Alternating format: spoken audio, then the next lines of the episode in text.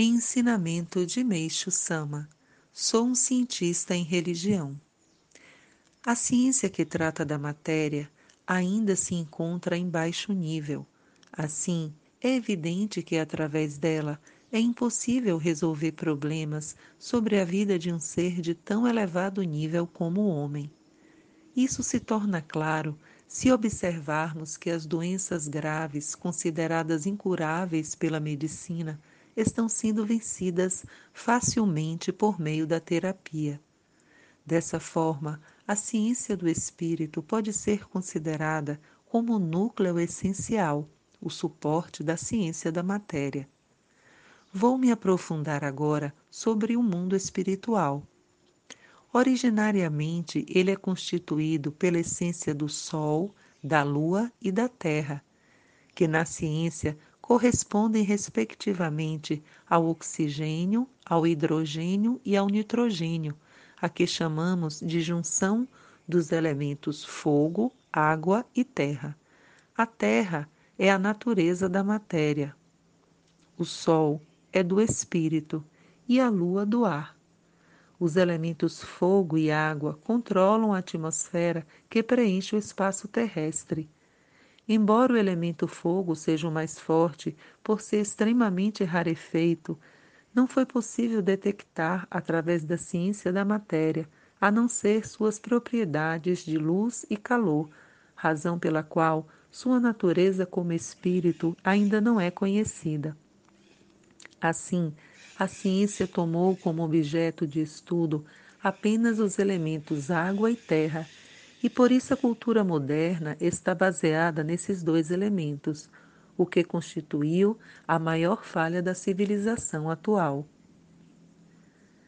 Agora, devo falar sobre uma transformação extraordinária que está ocorrendo no mundo. Como já explicamos, os fenômenos do mundo material são produzidos pela união dos elementos Sol, Lua e Terra. A distinção entre o dia e a noite é decorrente da alternância do Sol e da Lua. Este é um fenômeno que se observa no mundo material. Acontece, porém, que no mundo espiritual também existe dia e noite. Evidentemente, a ciência da matéria não consegue compreender isso, mas a ciência espiritual consegue. O acontecimento extraordinário a que me refiro é a grande mudança que está para ter início no mundo.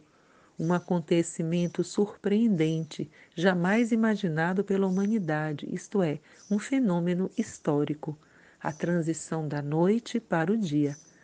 Para entendê-lo, torna-se necessário um estudo do ponto de vista tempo. No mundo espiritual, a transição da noite para o dia, em períodos de 10, 100, 1000 ou milhões de anos.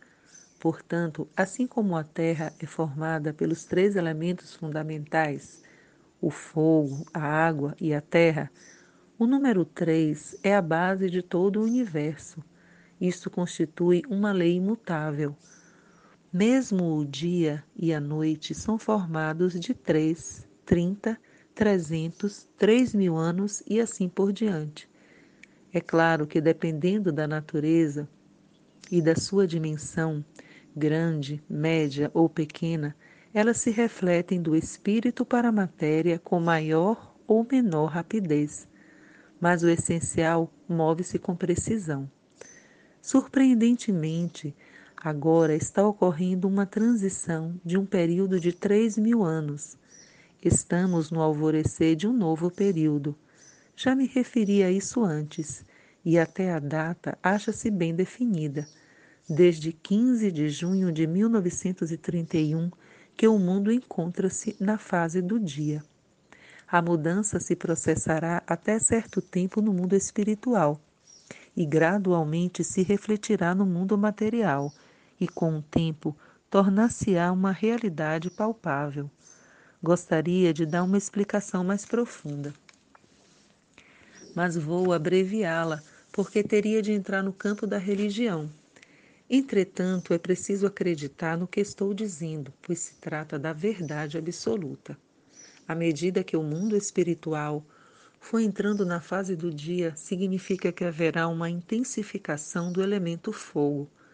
Apesar de ser uma mudança gradativa, já está se projetando no mundo material. Assim, o mundo em que a água predominava sobre o fogo tornar-se-á o mundo em que o fogo predominará sobre a água. Através da ciência da matéria, não se pode perceber tal fenômeno, mas as pessoas dotadas de alta espiritualidade conseguem percebê-lo plenamente. Com essa mudança, todos os problemas para os quais não se encontrava solução serão resolvidos de maneira clara e precisa. Com base no que acabo de expor, vou criar a verdadeira civilização, elevando o nível da ciência atual. Jornal Eco, número 255, em 7 de abril de 1954, retirado do livro A Verdadeira Saúde.